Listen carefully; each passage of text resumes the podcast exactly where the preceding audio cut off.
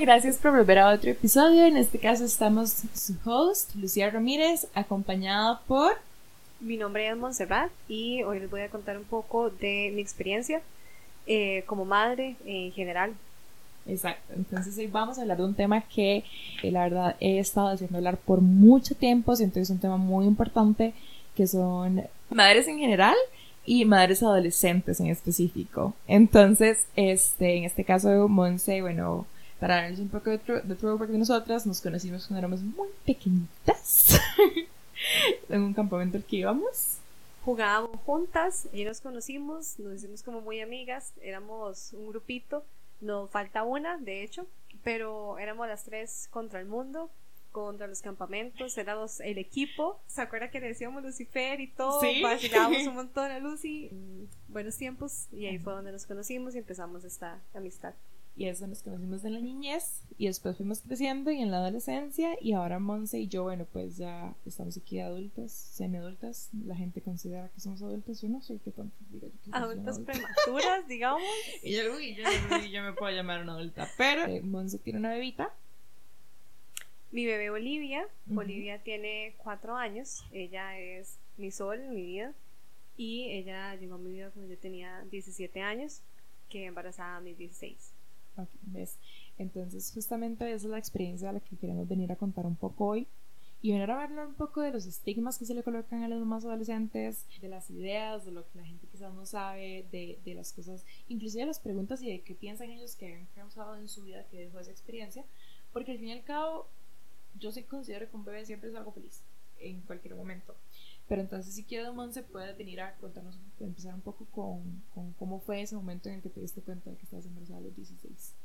Fue complicado, uno está en esa etapa de, de la vida donde uno se está encontrando apenas, uno se está descubriendo, está empezando a ver qué me gusta, qué no, qué quiero ser de grande, eh, si de verdad me gusta la persona en la que me estoy convirtiendo, esa etapa donde queremos adaptarnos al mundo en general, adaptarnos a nuestros compañeros, a las modas y a todo lo que va con ello.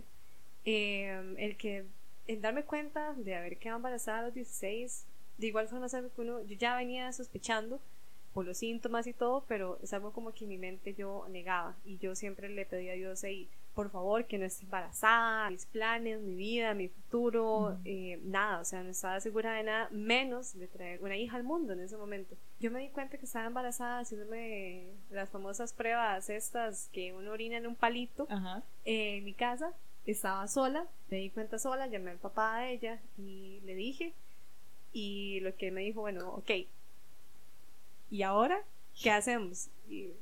¿Cómo me va a preguntar a mí? Yo tampoco sabía. Primero digerí la noticia, la digerí por aproximadamente un par de días.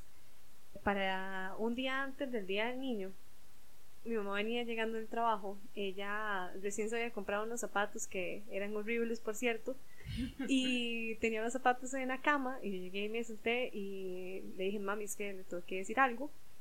Y ella, bueno, dígame, ¿verdad? Ella estaba muy metida en su ride. De, me acabo de comprar unos zapatos. Y mm, estoy embarazada. Y mi mamá se puso, yo, nada más me volvió a ver. Primero no lloró, nada más se le pusieron los ojos llorosos, como llenos de agüita. Como cristalizadas. ajá. Ajá. Y, em, y le dije, esos zapatos están feos. Entonces, este, como para suavizar, yo creo la noticia. Y mi mamá nada más se me quedó viendo. Y se quedó callada durante, creo que fueron 30 segundos, para mí fueron horas. Nada más me volví a ver y lo único que pude ver en los ojos de ella fue decepción. Que ahora que soy madre, entiendo que cuando los hijos nacen y crecen, uno tiene una una vida planeada para ellos, uno quiere lo mejor para ellos y obviamente un embarazo adolescente no va a ser como la primera opción o lo que una mamá quiere para sus hijas. Se quedó callada y se fue. Se fue a la casa de mi abuela y me dejó sola. Yo quedé destrozada llorando en el cuarto durante, no sé, una hora tal vez. A los minutos llegó mi papá. Me acuerdo que venía llegando del gimnasio y yo lo recibí llorando, le abrí la puerta y estaba llorando. Le dije, papi, es que me jalé una torta. Fueron las palabras concretamente. Y mi papá me dijo como, bueno, pero ¿qué fue lo que pasó? O sea, algo en el cole o así. Y yo muy en el fondo decía que de verdad, que hubiera sido una boleta, que hubiera sido, no sé, algún problema en el colegio. Y mm, me volví y le dije, es que estoy embarazada. mi papá no se había montado, no, no había llegado a la casa, no se había casi que ni bajado del carro todavía. Y llegó a la casa y me abrazó. Fue, fue, fue quebrarme más, o sea, fue, fue de verdad, ya sí, ya terminar de quebrarme, un abrazo a él. Y textualmente me dijo, ahora tenemos que ver de qué hacemos la cuna. Si de un carrito o una princesa. Y ahí llegó, o sea, hasta ahí llegué, me puse a llorar y la verdad es que sí, apoyo de mi papá siempre tuve, mi papá nunca me hizo una mala cara, mi papá nunca, nunca me hizo sentir mal al respecto. Eh, mi mamá fueron dos semanas que no me habló, estaba procesando la noticia, no me decía nada malo, pero tampoco me decía nada bueno. Estaba nada más en stand-by. Y ahora que soy mamá, lo entiendo, yo hubiera quedado creo que peor. Fueron dos semanas en las que mi mamá me mandaba desayunos y almuerzos y meriendas increíbles. Yo llevaba una maleta de comida al colegio y para ese momento no quería comer, estaba llena de achaques. Eventualmente la gente se fue dando cuenta. Eventualmente la gente empezó a especular porque, bueno, lo que hace la gente. Nunca he sido una persona de muchos amigos en un círculo cerrado y muy privado de amigos. Y la verdad es que ellos siempre estuvieron para mí, siempre me estuvieron defendiendo, siempre estuvieron al pie del cañón, como dicen. Dos de mis mejores amigos llegaron y me dijeron como, hey, si usted no está segura de querer hacerlo o de que el papá de Olivia formara parte de su vida, si no se siente segura de él, nosotros adoptamos a la chiquita, la criamos entre los tres y, y fue muy lindo. Yo creo que fue de esas cosas que uno siempre va a guardar en el corazón. Yo todavía los veo hasta la fecha y yo digo, puña, o sea, ellos estuvieron para mí, ellos de verdad estuvieron para mí lo cual puedo decir que fueron poquitas personas, todos los demás siguieron en su ride.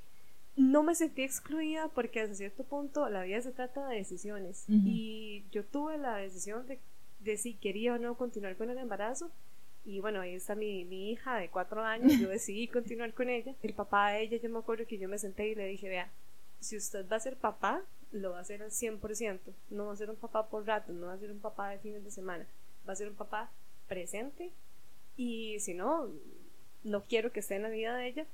Y él se volvió súper molesto y me dijo, la última vez que quiero que se me diga esto, es mi hija también, no solo suya, no hable que es solamente suya. Y eh, siento que esa fue, que yo puedo hablar desde el punto de vista de una persona que su hija siempre tuvo al papá, que no puedo decir lo mismo de, de mis amigas que han quedado embarazadas adolescentes. Después de que yo quedé embarazada, no sé si fue como la detonación, como dicen que el embarazo es contagioso, así como el matrimonio es contagioso. Varias personas del colegio quedaron embarazadas oh. y yo me comparaba con ellas hasta cierto punto. Yo me sentía culpable de que a mí me tocara tan fácil, de yo tener el apoyo de mis papás, de tener el apoyo de, mi pareja en el momento. Me sentía culpable de tenerlos a ellos, de poder tomar la decisión de, las cosas que tenías. Porque yo las veía a ellas y veía como mis amigos hablaban de ellas y decían como, ay, mira, pero es que fulanita, quién sabe quién, de quién es el hijo o cosas así, mis amistades y yo decía, ¿será que dicen eso de mí cuando yo no estoy? ¿Será que...? Entran las dudas, las personas a veces piensan que es bien, o sea, pues están en la misma situación de ellas, pero ellos se, se sienten igual libres de, de hablar de la situación de otras personas, entonces ahí es donde uno dice, ¿quiénes hablan de mí así si ellos están hablando de ellas así? Esos fueron los primeros momentos, eso fue, esa fue como las, las primeras experiencias.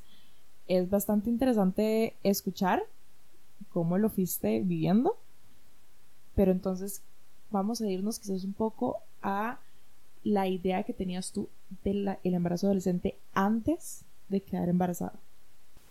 Que la vida se le salía de las manos que se metían, como dicen, en camisas de 25 varas, que no sabían lo que estaban haciendo, que eran unas irresponsables, que eran unas alborotadas, que todo lo que siento que la sociedad piensa actualmente era lo que yo pensaba. Yo veía una madre joven y lo primero que pensaba es qué irresponsabilidad traer hijos al mundo y traerlos en estas condiciones. Y también decía como no tienen ni dónde caer muertas y vienen a traer una pequeña criatura al mundo. Mm, y sí, quedé embarazada yo. Mi mamá siempre ha dicho que no hay que tirar piedras porque todos tenemos techo de vidrio. Eso me pasó a mí. Me cayó la piedra y de vidrio. Eso es interesante porque honestamente creo que eso es uno de, las, de, los pensamientos que uno tiene y más en la adolescencia cuando uno piensa que, que, todo le puede pasar a los otros menos a nosotros. Que somos invencibles. Exacto, es un sentimiento de, de ok, puedo juzgar sin ser juzgado y puedo juzgar sin que se devuelva. que es una de las cosas más importantes porque siento que ese mismo pensamiento para las personas que quizás no pasaron un embarazo adolescente o no conocen inclusive personas cercanas que hayan pasado por un embarazo adolescente pueden llevar a su adultez. Y hasta la fecha, yo todavía alguien de la familia queda embarazado o alguien tal vez que no esté casada queda embarazada, todavía en mi familia, tomando en cuenta todo lo que yo he pasado, se escucha y también en amistades, ay, ¿cómo va a quedar embarazada así? De ahí yo les puedo explicar el proceso de un embarazo, digamos, y al fin y al cabo nadie, nadie escarmienta en cabeza ajena. Eh, todo ese pensamiento que tenía de, del embarazo adolescente, siento que lo viví yo como persona, yo fui la juzgada, yo fui la criticada, eh, fui la que no fue apoyada, fui la, la que hicieron a un lado. Y siento que todas esas críticas, todo lo que decía la gente fue mi impulso para ser mejor, para poder demostrarme a mí que yo soy mejor, que yo puedo dar más, que mi historia no ha terminado ahí, que más bien estaba comenzando, que Olivia era el impulso para lograr todo lo que yo quería en la vida y que hasta la fecha lo estoy haciendo. Una de las frases que dijo mi papá fue, si la gente no va a venir a ayudarnos, que tampoco venga a juzgarnos. Si ninguno de ellos nos va a venir a dar un pañal, si ninguno de ellos nos va a venir a apoyar o a ayudar, no quiero escucharlos, es así de simple. Y fue como algo que yo me grabé, el hecho de estar en exámenes, de estar viviendo la etapa del colegio y al mismo tiempo estar viviendo un embarazo, de mientras mis compañeros iban a, a pasear o de fiesta, yo tenía chaques en la casa, no me quería levantar, solo quería dormir eh, el tener el apoyo de muy poquitos de ellos, pero lo estuve, eh, fue lo que más valoré. Eh, a final de año, Olivia, que es mi hija, se quiso venir, por así decirlo, ella quiso nacer, tuve como el proceso de un preparto, por así decirlo. Para ese momento no, no se me notaba la pancita del embarazo, para ese momento todavía como que mi cuerpo y mi mente y mi alma lo tenían guardado, y que ya la gente sabía. Ella quiso nacer y a mí en el hospital me dijeron, si ella nace, no, no le prometemos que vaya a vivir, van a ser, pero no le prometemos nada. Y mi mamá se agachó en el hospital a llorar y me empezó a pedir perdón y me decía perdón por si le hice sentir mal, perdón por todo. La gente nos volvía a ver como, pero estas dos, ¿qué les pasa? Yo andaba con uniforme del colegio. Me metieron a un cuarto pequeñito porque ocupaban ver cuántas semanas tenía, a ver si iba para la parte como de, ginecología, que es donde van los abortos, las pérdidas o si me llevaban a la parte de partos, porque Olivia estaba decidida a nacer ese día. Me metieron en un cuarto pequeño, me hicieron un ultrasonido de dos minutos y me dijeron que era una niña. Y cuando salí, le dije a mi mamá, vamos a, vamos a tener una niña. Y es donde mi mamá se quebró. O sea, yo siento que mi mamá tenía todo eso acumulado, lo acumuló durante todo ese tiempo. Se puso a llorar, mi mamá llamó a todo el mundo y dijo, es que voy a ser abuela, voy a ser abuela de una niña, va a ser niña. Eh, me acuerdo que llamó al papá de mi hija, el papá de mi hija se puso a llorar, todo el mundo lloró ese día y me internaron. Tenía contracciones, todo ya para, para, un parto. Y dormí delicioso esa noche y dormí increíble. Me acuerdo que no había dormido tan bien desde que me había enterado. Y cuando me levanté, las contracciones habían cesado y ya se me notaba la pancita. Fue como si su cuerpo lo aceptara. Fue mi mente asimilándolo. Fue mi cuerpo aceptando y dándole la bienvenida a ese nuevo ser. Para ese momento tenía 20 semanas de embarazo. Y ya sab yo ya sabía que iba a tener una niña desde el momento que supe que estaba embarazada. Yo dije, es que es una niña.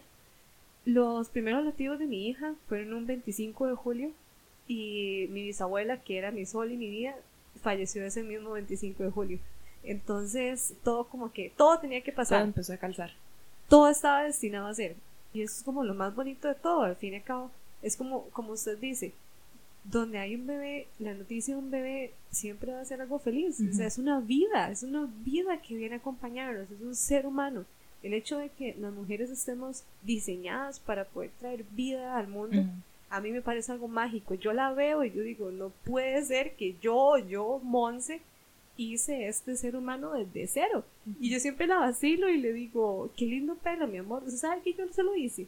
Duré meses haciéndolo. Y ella se ríe. Y mi novio, que no es el papá de ella, él siempre me dice como, usted sí lo molesta. Y yo siempre le paso lo mismo. Yo, mi amor, qué bellos ojos, qué bellas pestañas. Yo las hice durante nueve meses. y ella vez no me entiende, pero ella se ríe. Es algo increíble, es algo mágico, no importa la edad que sea, y no estoy fomentando el que queden embarazadas jóvenes, pero es el hecho de abrazar esa etapa. Yo sabía que esa etapa iba a volver. Y aquí con eso, con esa frase que Monse acaba de decir, de hecho queda perfecto para entrar en varias de las cosas por las que quería tratar este tema también. Y es el hecho de que Monse esté contando una historia que sea tan sentimental, feliz y tan propia y personal de ella y tenga que tomarse los segundos para especificar que no está fomentando algo.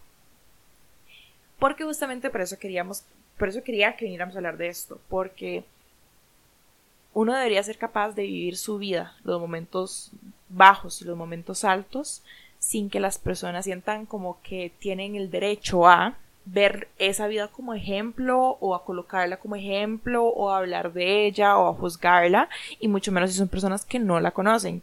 No sé, no sé cuántas personas escuchando esto conocen o no conocen a Monse, pero igual qué tan dentro está ya ese chip, igual uno siente que tiene que tomar esos segundos para explicarse. Deep Monse lo decía, ella antes juzgaba y decía y nos puede pasar a cualquiera. Eh, ayer hablando con una amiga me decía, eh, es que la adolescencia se termina a los 19, pero eso es 19, ¿verdad? Entonces yo me decía, pero eso es que la gente hace la broma a los 19 y cuando cumplen 20 y dicen, ya me salvé del embarazo adolescente. Yo digo, no, no, no, aguanto que yo tengo 20 y yo ahorita que era más yo sentiría que ese embarazo adolescente, o sea, estamos grabando en el cuarto en la casa de mis papás lo mismo siento yo. Esto sea. lo mismo. Entonces uno no puede decir como que las cosas nada más como que ya hay algo que cambia con eh, dos añitos de, de, 17 a 19 que dos años. No había algo que cambiara. Eh, ahora yo tengo 20, Monse tiene 21, igual uno dice que existe, pero no quiere decir que yo tenga que venir y decir, ah, ok, si Monse me viene a contar esto, me está diciendo que en verdad. O me está diciendo go ahead. No, ella me está contando su experiencia de vida con sus altos y sus bajos, para uno aprender de ella, pero no para aprender de ella como si quedó embarazada o no, sino para aprender de ella de qué estoy haciendo yo para hacerle la vida a las personas que tienen experiencias como esta más difícil o más fácil o nada más que tengan una vida digna alrededor de nosotros. Entonces, hay varias preguntas con lo último que me contaste. La primera es, cuando te entraste por primera vez que estás embarazada y que tú tenías todos esos pensamientos antes de todo eso, esos pensamientos te vinieron a la cabeza. El mundo se me vino abajo. Y lo que más me preocupaba a mí es que mis papás siempre me han inculcado el que un hijo es una gran responsabilidad, no importa la edad que sea, siempre es una gran responsabilidad y uno nunca está preparado para tener hijos. Yo hasta la fecha, siendo mamá de una niña de cuatro años, con el colmillo que tengo ahora, no estoy preparada para traer otro hijo al mundo. Uno nunca sabe qué va a pasar, uno nunca está preparado para eso y para nada en la vida en general. Y lo que yo pensé cuando quedé embarazada, yo dije, ¿cómo me van a juzgar? Mi vida se vino abajo, mis planes se vinieron abajo, yo nada más pensaba para ese momento en mi inmadurez, en lo que fuera a decir la gente. Eh, ¿Qué iba a decir la gente de que Monserrat estaba embarazada? Y siento que lo que más me dio miedo fue la opinión de mis papás y de mi abuelo, de mi abuelo. Fueron como los tres que yo dije, ay, ¿cómo me va a ir con ellos? O sea, ¿qué van a pensar de mí? No los quiero decepcionar y no quiero decepcionar a la gente y tampoco quiero comerme mis palabras y yo pensé, soy una gran irresponsable. Y yo lo que pequé, y mi mamá me lo ha dicho, es que pequé de no saber, pequé de polla, es lo que dice mi papá, mi mamá con esas palabras, pecaste de polla. Y no, no pequé de polla, pequé de humana. Deberíamos tener el derecho a vivir sin culpa y a tomar nuestras decisiones sin culpa y sin esa vara de qué va a decir la gente, porque a mí nadie de los que me juzgó llegó a decirme, mira, eh, te ayudó con los pañales esta semana y la verdad es que gracias a Dios nunca me hizo falta, pero no es, no es la historia de todos. Yo sé de amigas que de verdad les hicieron falta una mano, eh, así como también yo siendo ya madre adolescente, todavía yo pienso eh, quedar embarazada y es como dice usted, todavía siento que soy adolescente, o sea, todavía no me siento preparada. Y yo le decía eso a mi papá el otro día, que estábamos hablando de que si quiero o no tener hijos en un futuro. Y yo le decía eso, es que no me siento preparada. Mi papá me, se reía y me decía, mi último hijo yo lo estuve a los 38 y no estaba preparado a mis 38, así como lo estuve preparado a mis 22. Entonces, no es algo con lo que uno se entrene y ojalá los hijos vinieran con un manual de lo que se tiene y no tiene que hacer.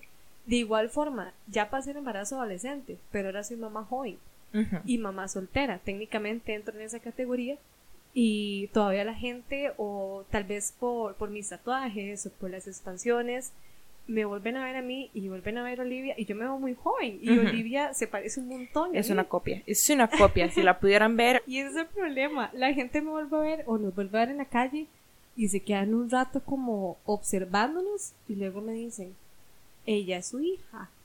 Sí, sí es mi hija. ¡Ay, qué linda que está! Y tocan el tema, pero yo sé que esos segundos que estuvieron viéndome, estuvieron juzgándome. Y eso me, me afectó durante mucho tiempo hasta que no sé qué fue lo que cambió, no sé qué chip se me encendió o se me apagó más bien. En el momento en que dije, ya no me importa lo que diga la gente, o sea, no me importa, no me interesa pasé de ser madre adolescente a ser madre eh, soltera y la gente sigue juzgando. De igual forma, si me casara, seguirían juzgando. si tengo o no tengo hijos, seguirían juzgando. Si hubiera quedado embarazada a los 16 o a los 26, de igual forma me hubieran juzgado, porque eso hace la gente. Pero afecta más cuando sos adolescente, no sabemos ni dónde estamos parados, no sabemos ni qué es lo que queremos, y ahora tenemos que valer por otra personita. y Correcto todavía más incómodo. Y es que siento que ahí es donde viene, viene una cosa que apenas cuando empezaste con esto me lo pensé y dije, ese es, es el problema, que la gente se siente con el derecho de volver una experiencia personal un problema social. Entonces, ¿qué quiero decir con esta frase? No estoy diciendo que el embarazo adolescente no sea algo que uno quiera evitar. este, pero yo siento que es donde uno viene y uno dice, ok, Fuera de eso, el resto de nosotros no tenemos absolutamente nada que ver con eso, porque me aseguro, estoy segura de que si fuera una señora con dinero suficiente, una señora que se viera con habilidad, entonces ojalá que la vieran eh, eh, con trabajo, con el iPhone, con lo que sea, que la vieran en un buen estatus. Casada. Exacto, que le vean anillo. No se acercarían a preguntarle si fuera su hija nada más. De una vez asumirían que es su hijo porque está bien que sea su hijo en sus cabezas. Cuando vamos a empezar a grabar el podcast, yo le dije a Monse, es que yo sé que hay muchas mamás que tienen la posibilidad de, de tener apoyo y de tener otras muchas cosas y otras muchas mamás que no. Jóvenes, adolescentes y ya mujeres grandes que tampoco tienen el apoyo ni los medios. Entonces, no debería de ser un hecho de si nosotros tenemos que meternos en sus vidas para ayudar. Porque como tú decías, se meten en tu vida pero no ayudan. Pero deberíamos de ayudar sin meternos en sus vidas. Que me lleva a la, a la otra pregunta que te quería hacer. ¿Considerarías que en algún momento recibiste educación sexual? Sí. Yo sí, no me puedo quejar por ese lado. Mi mamá siempre, mis, mis papás siempre fue como, hey, mira, si vas a tener relaciones, usa condón, cuídate. en el colegio donde yo estaba también nos daban educación sexual. Pero volvemos al mismo tema de la sociedad. Nos agarrábamos de vacilón, nos agarrábamos de, ay, jiji, es que eso no me va a pasar a mí, porque yo no entro en ese, en, ese grupo y uno ya automáticamente yo los, metía en un grupo. A todo, toda madre adolescente se iban directamente para un grupito de marginadas. De que, hey, es que eso a mí no me va a pasar porque yo soy muy cool, porque yo soy muy chiva y bueno, yo soy muy cool y soy muy chiva y soy, madre, adolescente. ok, pero ahí viene entonces, tu educación sexual fue basada en cómo prevenir un embarazo. Ok. La educación sexual no es nada más como prevenir un embarazo. Entonces ahí viene como... En algún momento te hablaron de, de qué pasa si un embarazo se da. Opciones que hay detrás de qué pasa si un embarazo se da. ¿Qué pasa si, por ejemplo, en algún momento te dieron educación sexual? Porque muchos embarazos adolescentes son tras sexo no consensuado. Entonces, ¿hablaron en algún momento de esas posibilidades? No. De igual forma, siento que eh, en mi familia, es una familia católica, está el, el aborto es algo tabú. Hasta la fecha, si yo toco el aborto en, mi familia, en, Costa Rica en general, es algo tabú. Yo saco el aborto en una cena familiar y mi mamá se levanta a la mesa y no me habla.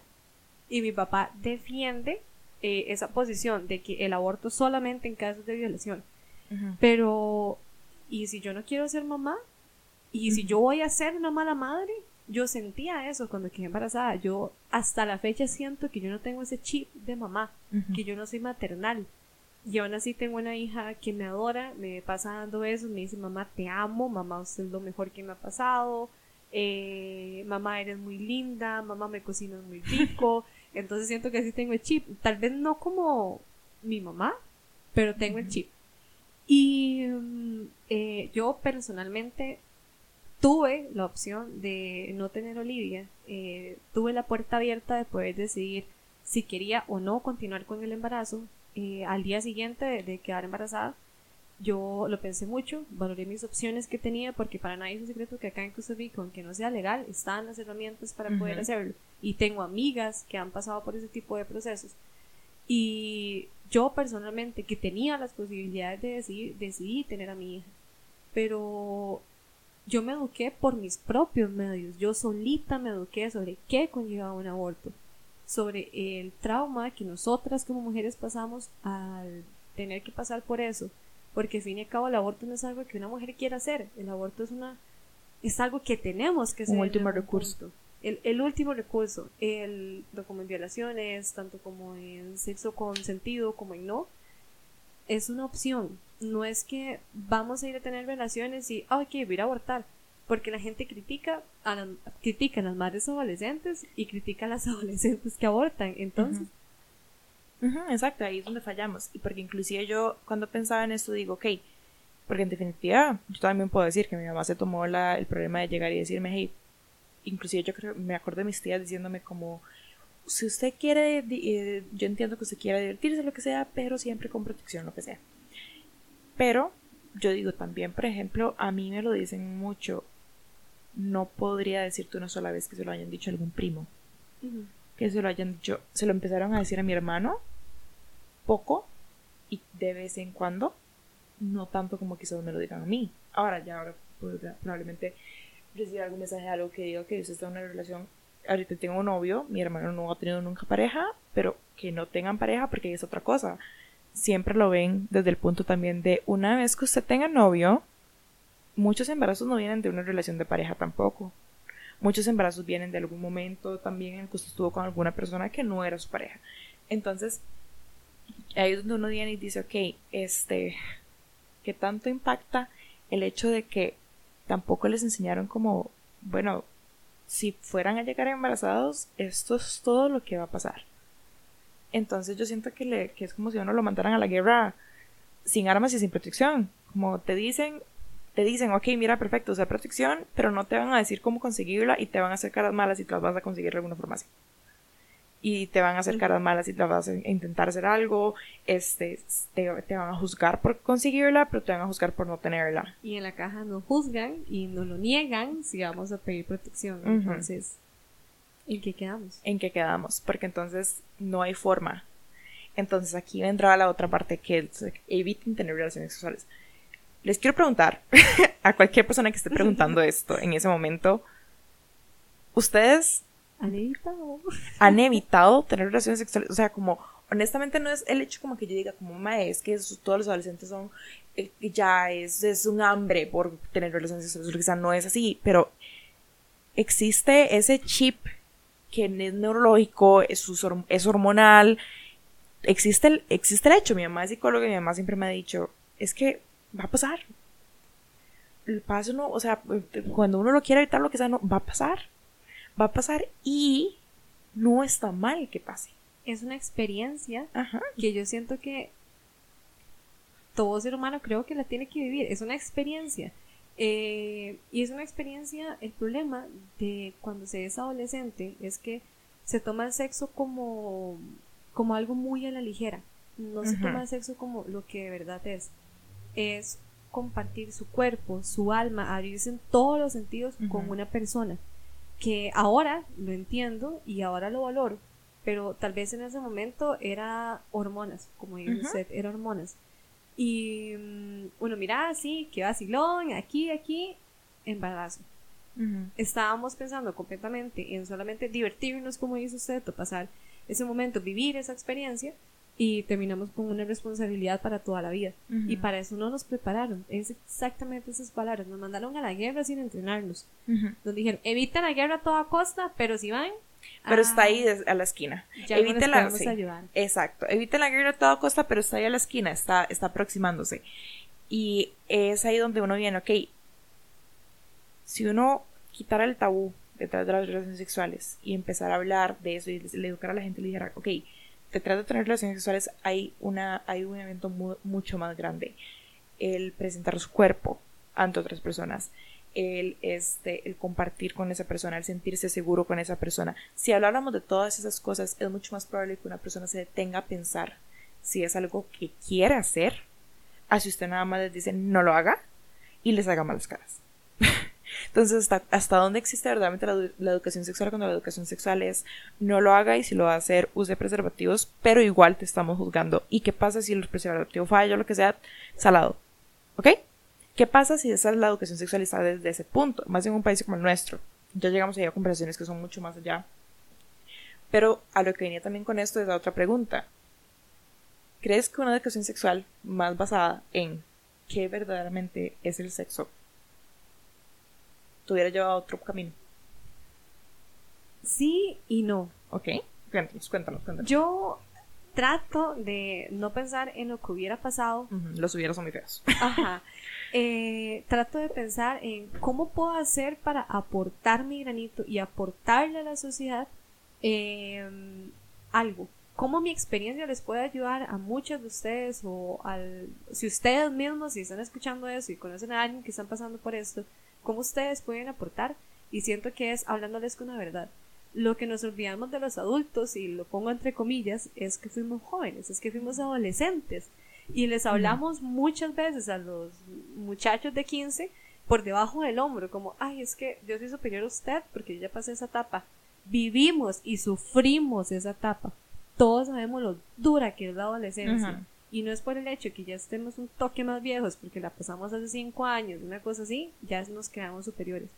Es el hecho de que los adolescentes, y la verdad es que conozco gente de mi edad que todavía andan con las hormonas al tope y todavía andan entregando sus cuerpos como si fuera un pedazo de carne. Y evitando el embarazo, ok, súper bien, ponete condón, evitar las enfermedades sexuales, pero ¿sabes qué conlleva todo eso? ¿Sabes que la persona con la que te puedes acostar hoy, el día de mañana puede ser el papá de tu hija? No, porque no nos han enseñado eso. Es lo que usted dice, no me enseñaron qué seguía después del embarazo. ¿Y qué sigue después del sexo? Porque inclusive es donde uno viene y dice, ¿qué pasa cuando usted se levanta y usted quizás dijo, no me gustó hasta dónde llegó esta persona? No me gustó hasta dónde llegué yo. Y a las mujeres no nos enseñan a, a valorarnos, no nos enseñan que somos tan valiosas y somos tan increíbles y también con los hombres, pero me quiero enfocar en las mujeres primero. Somos seres eh, que podemos traer vida al mundo. El hecho de tener relaciones, de tener sexo, ok, digamos que sí, es, es bonito, divertido, la palabra que ustedes le quieran poner, pero también es el hecho de crear vida, de compartir su energía, su cuerpo con otra persona. Y siento que hasta cierto punto muchas veces lo hacemos por obligación de la sociedad. Porque fulanita ya perdió la virginidad, entonces yo también tengo que hacerlo. Personalmente cuando yo tuve mi primera vez, eh, me lo guardé completamente, fue algo que pasó eh, con mi noviecillo al momento y ya. Yo me lo guardé, no se lo quise compartir a mis amigas por el miedo a que me juzgaran y que dijeran, ay, mira, es que Monse ya, y yo sabía que ellas ya lo habían hecho, hablaban de todos los hombres con los que habían estado. Y tal vez hasta cierto punto yo siento que fue presión, o sea, esa presión social. Ahora los hombres, muchos de mis amigos, y hablo por mis amigos, eh, así como la mitad son más súper serios, que de verdad se preocupan por el hecho de que nosotras nos sintamos bien, de que nos sintamos cómodas, hay otros que literalmente nos ven como un pedazo de carne de, uy, mae, qué rica esa huila, pa, y van a hacer la vara. Y bueno, ¿y qué sigue después? O sea, somos seres humanos, nos tenemos que tratar con respeto, no somos pedazos de carne. Eh, el sexo lleva mucho detrás de eso y puede detonar en tener un pequeño ser humano. ¿Y qué vas a hacer después de eso? Sí, y ahí viene inclusive donde yo digo eh, que la educación sexual pasa, pasa por muchas cosas, pasa por enseñarle a las personas a tener autoestima, a quererse, no solo a las mujeres, a los hombres, porque yo también digo, ok, a las mujeres siempre les dicen, no queden verdad, como dije antes, pero a los hombres no les, no les colocan esa presión, se preocupan por decirle a un hombre, hey, no importa este, si tú no has tenido relaciones a los 20 cuantos, no nos enseñan que somos más valiosos que si hemos o no hemos experimentado en general cosas, lo que sea. Y también entonces ahí viene, porque por ejemplo, si yo me acuerdo de mi etapa del colegio, que son las etapas que yo en definitiva quiero recordar a menos en mi vida, este, pero eso es otro tema. este, eso lo dejamos para otro podcast. Eso es para otro podcast. Adolescencia traumática 2.0. Exacto. Yo pienso en que yo tenía amigas, bueno, tenía conocidas que ya habían pasado por tener relaciones sexuales a las que juzgaban y tenía y, y, me, y era parte de las personas que no habíamos pasado por eso y también juzgaban. Entonces no había gane. Y la peor parte de todo esto es que cuando uno se encuentra en un ambiente tan abierto como es la adolescencia, donde honestamente, si tú le cuentas a uno, se entran todos. porque somos adolescentes y, y, este y todos queremos saber qué están haciendo los demás porque no sabemos qué se supone que tengamos que estar haciendo nosotros. Entonces, ocupamos estar al tanto de qué están haciendo los demás para saber qué deberíamos estar haciendo nosotros. Y no vengamos con ay eso nada no, no, sea no eso es es que uno está perdido es una etapa en la que uno no sabe dónde está. Que se abre la puerta hasta que inclusive los adultos en nuestras vidas tengan un qué decir. Entonces yo me acuerdo por ejemplo a profesoras juzgando a compañeras que habían tenido relaciones sexuales. Qué pasa cuando tú ves a uno de tus ejemplos a seguir un adulto juzgando a tus compañeras por haber tenido relaciones sexuales vas a juzgar entonces, una vez piensa que el papel que uno tiene en la vida de las personas es muy poco. Que yo puedo nada más sentarme a hablar con otra amiga de, uy, ve, me vas a quedar embarazada, vieras, este, la viste, sí. Ah, wow, ¿verdad? ¿Qué efecto tiene eso en ella? Porque no estoy trayendo nada bueno, ¿para que voy a traer algo malo? Y no tengo, y no, no, hasta el momento, hablando ya de que si yo somos buenas amigas y todo, no he conocido a Olivia. Entonces, ¿qué en este mundo me da mi derecho de hablar sobre Olivia? me explico, ¿qué, me da esa de, que yo pueda venir a decir, ah, voy a, voy a comentar sobre, sobre cómo vino Olivia al mundo? Si ni siquiera la conozco hasta este punto, entonces, ¿a qué viene que yo pueda venir a decir algo sobre cualquier otra persona? Entonces ahí es donde yo digo que la educación sexual es mucho más de, de lo que siquiera pensamos y las personas que han tenido la dicha de tener educación sexual como Monse son pocas.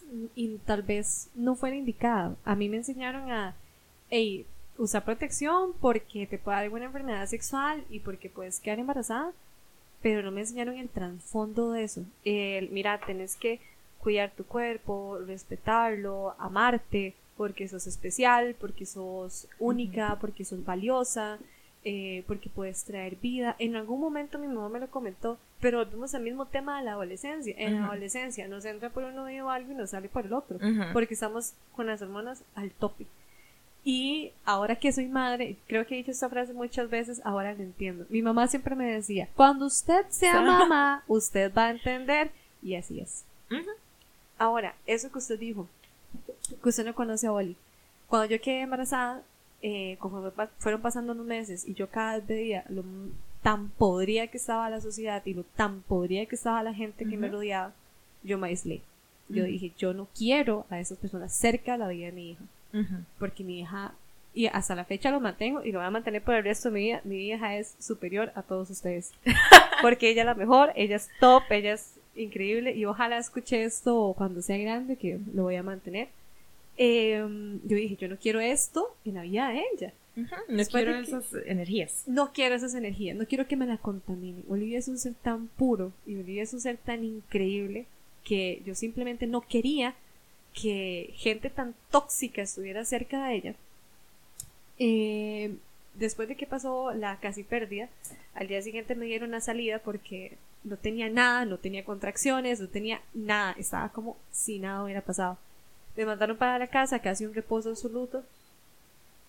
No podía moverme, eh, no podía ir al colegio, estaban exámenes finales eso para un noviembre tal vez, estaba en un colegio técnico, ya saben lo que es estar en un colegio técnico. Mis papás hablaron con la orientadora, hablaron con los profesores, básicamente llegaron a la conclusión de que mi papá me iba a llevar a hacer los exámenes y me volvía para la casa. Y yo para ese momento ya había tomado la decisión que yo no iba a continuar el próximo año en el colegio.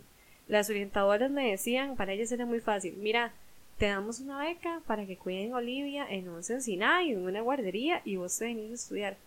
Yo los años de estudio los pude retomar, y en el momento yo sabía que no podría poder estudiar porque tenía la oportunidad, pero a mí nadie me iba a dar los años de mi hija que me iba a perder, nadie me iba a dar la primera palabra, nadie me iba a dar los primeros pasos, nadie me iba a, a dar esos momentos, nadie me los iba a devolver. Yo tomé la decisión conjunto con mis papás y el papá de mi hija de dejar los estudios, darme un tiempo sabático para poder dedicarme a ser mamá. Y así lo hice. Fui a hacer exámenes finales, me despedí de mis compañeros y es una decisión que nunca en mi vida voy a lamentar. Creo que fue la mejor decisión que yo he tomado, eh, aparte de tener a Olivia, de poder hacer eso. Y yo tuve la oportunidad de optar por eso pero tengo amigas y conocidas que tuvieron que seguir estudiando porque hay que comer, porque hay que seguir adelante, porque no tengo el papá de mi hija que, me esté cuidando, porque no tengo mis papás que me estén cuidando. Y mm, yo dejé el cole, eso, estaba, eso fue en décimo año, no, no recibí quinto ni sexto, estaba en cole técnico, para estar con mi hija. Yo estuve con ella el final del embarazo, lo pasé tranquila en mi casa, la gente que llegaba a verme era gente que de me quería, que de verdad se importaba. Em, varios de mis amigos del colegio me hicieron un té, ellos me hicieron un té y para mí, no sé si alguno estará escuchando eso, pero fue un detalle increíble, hasta la fecha lo recuerdo, se me pone, eh, se me corta la voz porque seres tan lindos que hayan decidido incluirme en algo, hacerme un té, es fue algo increíble. Fue unos días antes de, de tener a mi hija y eh, estuve con ella en sus primeros pasos, estuve con ella en sus primeros años. Eh, saqué el colegio por madurez porque la verdad lo podía sacar por madurez, estudiaba tranquila en mi casa, con ella gateando y jugando por la casa mientras yo estudiaba. Eventualmente saqué el técnico eh, y ahí estoy y pude disfrutar de eso. Y yo lo que hice fue aislarme, sin querer me aislé de todo sin querer yo dije, o me lavé las manos, yo dije, yo no soy adolescente, yo ya soy una mujer y tengo que estudiar y tengo que ser madre y dejé de ser Monse. Dejé a un lado Monse, dejé a un lado Monse como mujer, dejé a un lado eh, todo y me aislé en eso. Hasta cierto punto me afectó un montón, porque todo fue de la mano con la, con la gente juzgándome, con las críticas y y con eso creo que también llegamos a una parte en la que podemos entonces hacer un pequeño cierre a madre adolescente para pasar a madre joven. Ahora, eh, dentro de las cosas que quiero colocar acá es por qué también le dedicamos tanta parte a la parte de madre adolescente. Y es porque siento que en el mundo tiene que existir alguna voz que le diga a las jóvenes que todavía son adolescentes, a las chicas de 13, 12, 15, 16, que escuchen y que puede que estén pasando por esto y puede que no estén pasando por esto, pero que escuchen la experiencia y empiecen a actuar desde una, desde, desde, desde una posición de conocimiento. Entonces siento que es muy importante porque además de que es gran parte de la historia de Monse, como persona, es también muy importante que escuchemos eso antes de empezar a hablar de una madre joven. Porque así como Monse dijo que yo tomé la decisión de, por ejemplo, que tú dijiste, tomé la decisión de dejar el cole y ver esa parte de miedo. Hay mujeres que no pueden hacerlo o hay decisiones diferentes. Y eso creo que también es importante, que cada una tiene el derecho de tomar sus decisiones según lo vean mejor para ellas mismas, pero ¿qué otra persona va a contarles sobre sus decisiones que las personas que ya han pasado por ese camino? Yo siento que cuando la gente normalmente escucha a la gente hablar sobre, sobre ser adolescente madre, piensan que vienen con esta parte de, ay, usted nada más está fomentando. No, disculpen, ¿ok? No, no están hechas, no, no, no porque quedaste embarazada adolescente, mágicamente ahora sos el icono de la adolescencia y todo el mundo tiene que seguir y ahora ser el role model de ejemplo, ya la gente tiene que usarte como ejemplo, ya, punto. No. Lo que sí se te da es el poder de que si alguna otra chica está pasando por eso y es mentira que no van a haber chicas pasando por eso, van a tener a quien escuchar, que las entienda. Un embarazo adolescente personalmente es lo más duro y lo más bonito que me ha tocado vivir y me hizo la persona que soy ahora y estoy orgullosa de lo que soy y estoy orgullosa de mi hija, me llena el pecho decir es que yo soy la mamá de Olivia, Olivia es mi hija, mía de mí, eh, y yo sé que el papá también lo llena, pese a que él también pasó por su pasó por un por su propio camino de por su propio camino. padre adolescente. Eh, personalmente siento que a los hombres o a los papás adolescentes no les toca tan duro como me tocó a mí porque él siguió su cole, él siguió su día con todas sus dificultades, no digo que le haya tocado fácil y no digo que les toque fácil, pero las mujeres cambiamos, cambia nuestro cuerpo, cambia cambia todo alrededor de nosotras y si alguna está pasando por esto o tiene alguna amiga que está pasando por esto, no es el fin del mundo. Van a poder seguir adelante, no importa las decisiones que tomen, disfruten mucho a sus hijos, son años que nunca van a volver. Valoren esa etapa, en ustedes, valoren también sus etapas, ustedes son adolescentes, se pueden comportar como tal, pero también son mamás. Tampoco es que bueno, soy una adolescente, entonces voy a dejar a mi hijo con mi mamá y me voy de fiesta. No, ustedes se tienen que comportar como mamás, porque son mamás, pero son adolescentes, tienen que aprender a nivelarlo. Yo no lo nivelé, yo me convertí en mamá automáticamente y dejé la etapa de adolescencia irse de mis manos. Algo que a mí personalmente me ayudó mucho es que en mis primeros años de adolescencia hice lo loco que tenía que hacer, experimenté lo que tenía que experimentar y siento que por lo que ya mis compañerillos estaban pasando en el cole, ya para mí eso era un, checklist que ya había hecho y hasta la fecha lo mantengo. Yo ya hice loco que tenía que hacer y me puedo dedicar a ser mamá a mis 21 años. Yo estoy chapada a la antigua, yo me quiero casar, en el futuro no sé si quisiera tener hijos, tal vez sí, a veces veo a mi novio y, ¡ay, queriendo tener hijos! Y a veces amanezco así con ese, con ese, esas hormonas de mamá, hoy es un día de eso, soy necesito ser mamá, pero tal vez mañana diga, ay no, no quiero más hijos, es demasiada responsabilidad. Y desen el tiempo de vivir sus etapas, eh, desen el tiempo de conocerse, cuídense mucho, eh, ámense mucho, tanto hombres como mujeres, cuiden sus cuerpitos, ámense, valórense, por favor, respétense. Eh, si no quieren ser papás adolescentes, cuídense. Si no quieren vivir esa experiencia en carne propia, cuídense mucho, eh, no solamente un embarazo, enfermedades sexuales, ahora hay muchas enfermedades sexuales. Demasiadas. Y la gente como que ya se olvidó de que eso existe. Eh, de que eso es una posibilidad. está el COVID, ¿verdad? Entonces, ese es mi consejo. Vivan sus etapas. Primero que también quiero decir algo, dejar algo muy claro que quizás no se lo dice de su forma, pero, pero para que quede marcado porque una de las cosas que yo veo más, mi mamá tiene un grupo de madres adolescentes que ella trabaja, porque es psicóloga, este, y una de las cosas que ella dice que más es como difícil trabajar es que son madres, son adolescentes, pero entonces también son ellas. Monse es madre, Ma Monse es madre joven, y Monse es Monse. Soy Monse y me gusta sentarme a pintar, me gusta sentarme a leer, me gusta sentarme a estar existiendo y escuchar música. También soy la novia de Esteban y, también soy una persona que trabaja y tengo mis ambiciones. Y como yo decía, la idea de todo esto es que exista gente que hable y que comparta su experiencia y que guíe y que en cierto modo preste un oído inclusive a las personas jóvenes que estén pasando por esto y que esas personas no solo escuchen negatividad.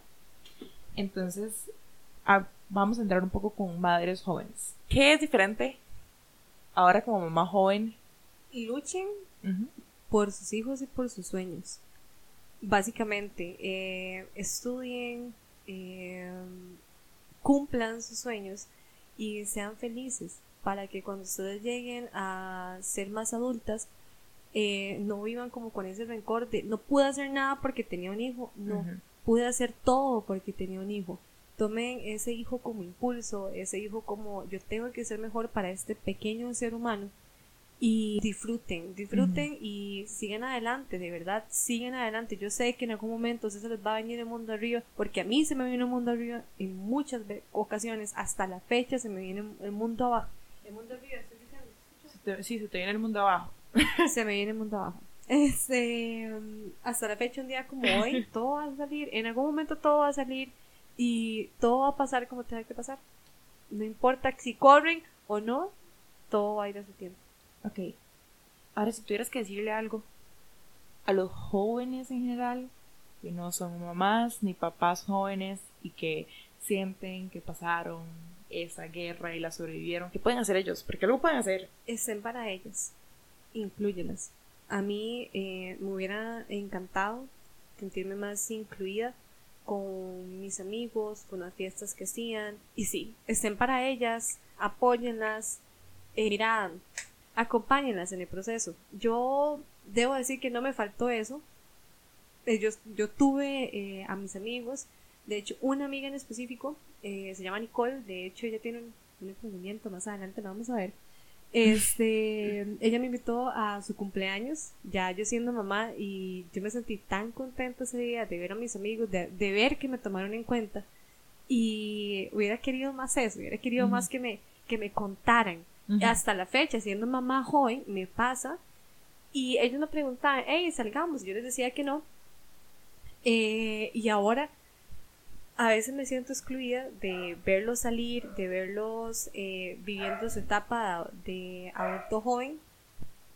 Y eh, retomando el tema, es, es vacilón, porque ahora, ahora que ya pasé y ya superé ciertos traumas, ahora digamos, si los veo salir o lo que sea, o si veo a todo el mundo viviendo su vida y yo tal vez comiéndome unos mac and cheese en mi casa con mi hija, me siento bien y me siento plena y me siento llena.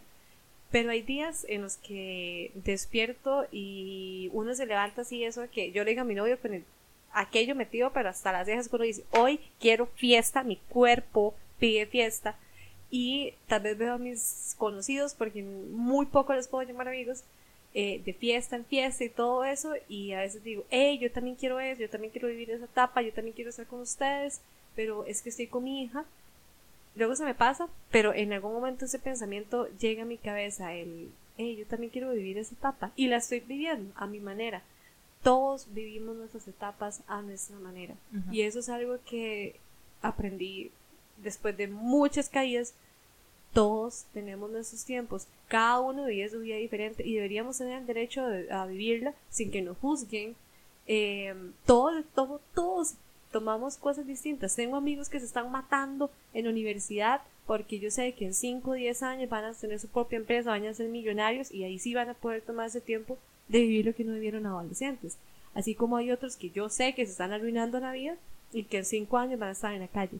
Pero cada uno toma sus decisiones y cada uno vive su tiempo. Cada uno vive su tiempo y creo que eso es algo muy... Eso, eso toca casa. Para ser una persona que ahorita en este preciso segundo no se encuentra en la universidad porque está tratando de encontrar su vida, este, siente que es algo... ¿Ah? Yo tampoco soy porque me aburrí. estamos, estamos. no era lo mío, no era mi área. Exacto, pero entonces uno, uno va encontrándose. Como jóvenes, uno todavía se está encontrando. Y así como, por ejemplo, digamos, una vez decide no ir a la concha, no ir. Está bien que una mamá de una mamá joven también vaya. Porque es donde venimos la parte de que no son solo mamás. y yo sé que en esta parte quizás estamos hablando mucho nada más de mamás y, y, este, mamás jóvenes y mamás adolescentes. Hablar de padres jóvenes creo que también es un tema súper importante, pero siento que también se debe tocar con un padre joven. Un padre joven. sí.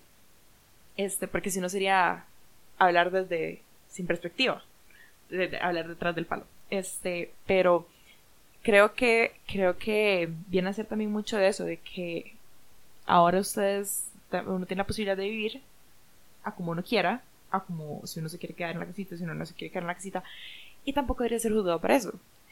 Una vez, hace, bueno, hace poco vi un tweet de una muchacha que le parecía madre joven en Twitter, no la conozco entonces, pero creo que es madre joven por lo que puso, que ella ponía que la juzgaban cuando la veían en el bar. Demasiado cierto. Y que le decían como, si esa persona está escuchando, perdón que no sepa su nombre en este momento, no me acuerdo, no guardé el tweet, nada más me acuerdo de que lo vi. Este, y que les, la gente le escribía cosas como, ¿quién está cuidando a su bebé? O son sus papás los que, lo los que crían a su bebé, o, o este, con quién dejó al chiquito, con quién dejó a la chiquita. Y quiero, ahí es donde uno se pregunta, porque les importa. A esas personas, a esas personas que tienen esas ideas y que andan escribiéndoles a, esas personas, a las mamás o a los papás, ¿cuál sería un buen mensaje para ellos? Vaya, cuiden las criaturas, tanto les molesta. No, no, pero este Yo tengo meses de no ir a un bar, pero más que todo es como por, por temas de pandemia. Ajá. Eh, pero de vez en cuando me tomo una bebita, de vez en cuando nos tomamos algo, sobre todo en familia, sobre todo si estoy con, con algún amigo, amiga, mira, tomémonos algo, está, está vacilón. Eh, y no subo nada, porque siento que me van a juzgar. No es como que eh, me tomo una, unas Smirnoff y ¡puf! le voy a tomar foto. Voy a tomarme una birra a un bar, ¡puf! aquí en la concha de la lora. No, porque siento que me van a juzgar y es un trauma que me quedó de la adolescencia que estoy tratando de trabajar en él. Yo soy mamá y soy una mamá súper responsable. A mi hija no le falta nada, pero también soy mujer y también de vez en cuando, y soy humana. O sea, aparte de mujer, soy una persona humana. ¿Qué tuanis tomarse unas mierdas? ¿Qué tuanis eh, ir a pasear. Ahora mi novio cumple en un par de meses y mm, estoy planeando que hagamos algo. En algún punto dijimos, hey, que chiva ir a algún hotel, usted y yo juntos. Y me siento culpable por no llevar a mi hija. Pero soy mamá también. O sea, soy mamá y la gente me va a juzgar y encasillar en que, hey, usted es mamá, ya no puede vivir su vida. Y yo me siento culpable por eso. A veces yo eh, me quiero levantar tarde tal vez mi día descanso, me quiero levantar tarde y no puedo porque ya mi hija está acostumbrada a un chip que yo me levanto temprano, ella también. Y a veces digo, hey, quiero, quiero levantarme tarde. Y a veces le digo a mi mamá, hey, ma, eh, ayúdeme con Oli una horita para dormir más. Y me siento culpable de decirle eso a mi mamá, porque siento que me siento irresponsable. porque voy a dormir si tengo que cuidar a mi hija? Y es como un trauma que no le queda. De que la sociedad pone. De que, la, de que la sociedad me impuso. No puedo hacer nada porque soy mamá y tengo ese trauma. Yo todavía veo amigas, eh, y lo he hablado con una amiga que se llama Brittany, que también fue mamá adolescente, como a la semana que yo quedé embarazada, ya se enteró. Eh, de hecho, no éramos amigas hasta que ella me escribió para preguntarme qué había hecho yo. Y me han escrito amigas, hey, ¿usted cómo hizo para seguir adelante? Porque se les ha venido el mundo abajo. Y yo siento tan bonito que me vengan a pedir consejo a mí, que vean que, o por lo menos aparente, que yo sí salí adelante y que la logré y que ellas me vengan a, contar su experiencia y no solo eso, sino pedirme consejo. Eh, con esa amiga, ella me decía, hey, ¿cuándo hacemos algo de adultos? Me puse así, me dio demasiada gracia el comentario. ¿Cuándo salimos con las chiquillas? ¿O quiere hacer algo de adultos? Y yo, hey, sí, ¿verdad? ¿Cuándo hacemos algo de adultos? ¿O cuándo salimos con las chiquillas? Y eh, a veces yo veo así mamás eh, que quedan embarazadas adolescentes yendo a tomarse algo y yo lo que pienso es, qué buena vibra que se están dando un tiempo para ellos. Porque yo sé que son excelentes mamás, pero sé que también son mujeres, son adultos, son jóvenes y quieren salir. Y no hay absolutamente nada malo. No porque yo me vaya a tomar una cerveza a un bar significa que, eh, que mi hija no tiene que comer en la casa. O que la estoy dejando que mis papás la críen. Yo criticaba mucho eso, por cierto, me hacer hincapié ahí, en las adolescentes que dejaban a los hijos con los papás. Y siento que esa la es algo en lo que tengo que trabajar porque si no hicieron las cosas como yo las hice, está mal. Y es algo extraño, porque yo siendo mamá adolescente, pasando lo que pasé, todavía hay historias que me entero que yo digo, ¿y por qué no lo cuidan ellos? ¿Por qué yo tienen que cuidar a los papás? A mí qué me importa. Eso no es problema mío en absoluto. Y estoy trabajando, yo, yo lo pienso y yo mismo me digo, ¿a usted qué le pasa, verdad? Usted le gustaba que le hicieran eso? Solo porque ya pasaste por la vara la vas a volver a ver debajo del hombro. Métete en la vara. Así no es como funciona. Y yo misma me regaño porque yo sé lo feo que fue. Pero los que no han pasado por eso, ¿qué los detiene de seguir hablando? Nada los detiene y ese creo que es el más grande problema. Porque eh, vamos a preguntarnos, si una persona tiene, yo tengo 20, vamos a tener 21, creo que ya lo dije en el podcast pero vamos a imaginarnos a un par de amigas en otra situación completamente. En la que ninguna de las dos es mamá, es mamá adolescente. Yo no soy mamá adolescente, por si acaso. yo no sé, estoy hablando desde afuera, pero tengo el placer de conocer muchas mamás adolescentes. Tengo el placer de haber sido criada escuchando sobre mamás adolescentes de una forma positiva y tengo el placer de conocer a mamás también acá. Este, entonces, conozco un poco de qué es esta, de qué es, de qué, de qué puede hacer un alrededor para hacer el camino un poco más sencillo. Pero qué pasa con otras dos amigas en esta, en este mundo imaginario que estamos creando, que nunca han conocido a alguien que haya sido mamá adolescente. No fueron mamás adolescentes, sienten que pasaron por esa victoria, cantaron a los 19, hey, I'm no longer a mom teen, or whatever, ¿verdad? Este, y ahora están viendo por debajo del hombro a las chicas 15, 16 que dejaron a, su hijo con sus papás. Por un momento ahí iba a ponerme a decir, no sabemos si fue que ella no podía, no, no importa. Es que no, no, no, no, hay, no importa porque demonios lo dejaron con es sus papás. Es que no tenemos ni que indagar. Exacto. Ok, listo. Ya, ok, perfecto. Ella lo hizo y ya está. ¿Ok? Esas dos jóvenes amigas probablemente van a ponerse a hablar al respecto. Y probablemente van a ponerse a pensar al respecto. Y probablemente van a, a, decir, yo haría. Si yo estuviera en esa situación, yo hubiera hecho tal cosa. Ajá. Porque yo lo decía. Exacto. Y entonces ahí viene el problema. Ustedes no están haciendo si yo veo a Monse y lo que ella, las decisiones que ella tome con su hija, yo no las estoy haciendo, yo no las estoy tomando y no son mías. Entonces, aunque yo lo puedo pensar, porque como Monse dice, somos humanos y probablemente lo pensamos, estoy segura de que lo pensamos, hay una gran diferencia entre pensarlo, decirlo y aún peor, comentárselo a la persona sobre la que lo estamos pensando. O comentárselo a alguien más, cualquier otro ser humano. El problema de eso es que esas personas no tienen a alguien que les venga a hablar del tema que les vengan a comentar un poco sobre qué se siente estar del otro lado, qué se siente ahora ser este grupo de amigas, ¿verdad? Entonces, eso es lo que queremos tratar de lograr con esto, llegar tanto ser que Monse pueda ser en este caso la voz de la voz para esas adolescentes madres que estén pasando por eso, pero la voz de enseñanza de qué podemos hacer para ser mejores como personas, como sociedad, como mujeres, porque cómo es posible que hablemos de, de apoyarnos entre mujeres y nos traigamos abajo por algo como la maternidad. Y que, y que, que queramos imponer nuestra forma de pensar al respecto en ellas. Con eso te quiero decir otra cosa. Vamos a ver. Un mensaje para los papás de las chicas, adolescentes madres. Yo sé que no sos un papá de una adolescente madre, pero entonces ahí viene, si los jóvenes también somos un apoyo, los papás son un más, más grande apoyo. Y ojalá quizás algún papá, alguna adolescente madre llegue a este podcast, pueda escuchar un poco de la historia y pueda entonces también hacer el camino un poco más suave para esa chica que ya está, ya está pasando por algo fuerte. No necesita que la gente le agregue peso. Y siento que a los papás de adolescentes en general yo tengo dos primos adolescentes que están pasando por una situación complicada y mi mamá el otro día me dijo, hey, ¿por qué no vas y hablas con, con ella? Mami, ¿cómo le voy a entrar? Voy a sonar como la típica adulta tiesa ¿y cómo te sentís? Ah, es que mira, si yo tuviera, si yo estuviera en tu lugar, yo haría tal cosa. Yo no le quería llegar así. Y ahora, yo soy mamá y fui mamá adolescente y fui una niña que quedó embarazada tuvo que seguir adelante. Y lo que les puedo decir a los papás o papás, papás de adolescentes o papás de madres adolescentes o de papás adolescentes es apóyennos. Estén para ellos, nada más. Estén para ellos, apoyen las decisiones que vayan a tomar, guíelos con amor. Los adolescentes y lo que más le falta a esa sociedad son valores en general, amor.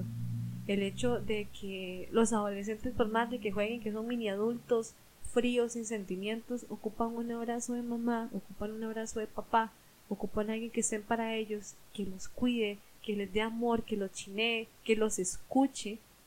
Y siento que como automáticamente son adolescentes, creemos que ya se la pueden jugar solos y ok, chao, bye, mira, jugátela. Y no es así, más bien en la etapa en que más nos necesitan y en que más nosotros necesitamos a ustedes, ocupamos que estén ahí para nosotros, que no se olviden que somos niños todavía, que los ocupamos de verdad con todo el corazón y siento que ojalá con Olivia no, no llegue a fallar en eso que estoy diciendo. El otro día alguien me decía, ay, es que eh, cuando están vecinos iba a ser la etapa más dura. No, la etapa más dura es todo. La etapa más dura es criarlos. La etapa más dura es estar para ellos. La etapa más dura es criar buenos seres humanos, porque los hijos no son un cachorrito, los hijos son, así como pueden llegar a ser presidentes de los Estados Unidos, pueden llegar a ser delincuentes, pueden llegar a, no sé, querer quitarse la vida, así como pueden llegar a amar la vida. Eh, también no podemos perder que son seres humanos independientes, tienen sus gustos y no podemos clavarle nuestros ideales. Yo sé que como padres tenemos esa, esa idea de cómo quiero que sea mi hijo o qué es lo que quiero para mi hijo en un futuro. Y yo trato de corregirme siempre que piensen eso porque yo quiero que Olivia sea feliz. No importa qué haga, no importa que le guste. Si ella es feliz y no le hace daño a nadie, yo voy a estar feliz y siento que voy a cumplir con mi meta de vida y siento que es algo que como papás ya sabemos, pero que perdemos el rumbo a veces. Sí, eso creo que son las cosas más importantes. Escuchar de una mamá a otra mamá, o una mamá o un papá, la experiencia que ya ella pasó y que sus hijos pueden estar pasando también. Honestamente creo que quedamos con muchos temas que todavía podríamos seguir hablando. Y es justamente por eso que me encantaría pedirles a las personas que están escuchando que si tienen preguntas, que si hay partes que también dicen como, hey, sería importante que hablen de esto. Eh, una de las cosas que yo le dije a Monsanto antes de empezar el podcast es que si yo tenía alguna idea errónea, que yo dijera, hey, no es así, es esa, me dijera, quiero que también ustedes, si piensan que hay alguna cosa importante em, que debamos saber, que piensen que no es de una forma y no es de otra, respetuosamente y me refiero a pequeñas ideas, este, no a como que digan, no, yo sí siento que sí están fomentando el embarazo juvenil para las personas que quieren comentar eso, just don't. Todo este podcast es sobre cómo no queremos escuchar ese tipo de cosas. Pero este, a las personas que tienen dudas verdaderas, les pido que las comenten en donde estén viendo este podcast, en donde estén escuchando este podcast, porque no hay video.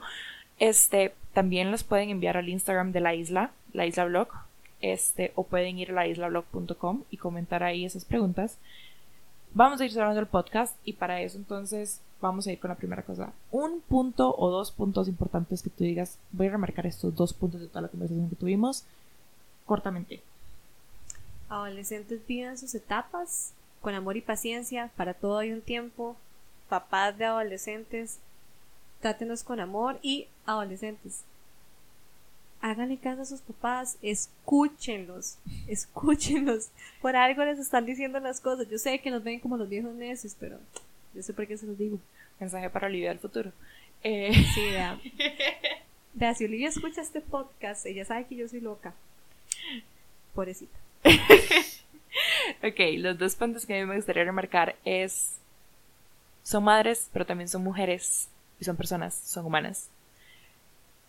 Y que, aunque no hayamos pasado por esa situación, podemos aún ayudar. Esos son los dos puntos que yo quiero remarcar. Veo a Monse con una mente pensando. ¿Hay algo que quieres decir? Que la verdad siento que todo lo que hemos hablado es algo que a mí me hubiera encantado escuchar. Yo veía videos en YouTube de, de madres adolescentes y vi una que decía que embarazada a los 14 y había tenido una historia súper trágica y yo dije, ah, sí, ya, me va a ir mal, todo lo perdí y siento que este podcast eh, positivo, pero lleno también de... Yo sé que tocamos temas muy positivos, pero hubieron temas muy duros, hubieron temas muy oscuros que ya quedarán para otro momento.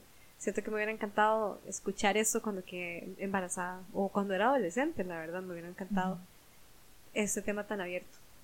Pues esa es la meta, esa es la meta del podcast y me encanta escuchar que, que es algo que igual va a marcar, que va a marcar para las personas que lo necesiten.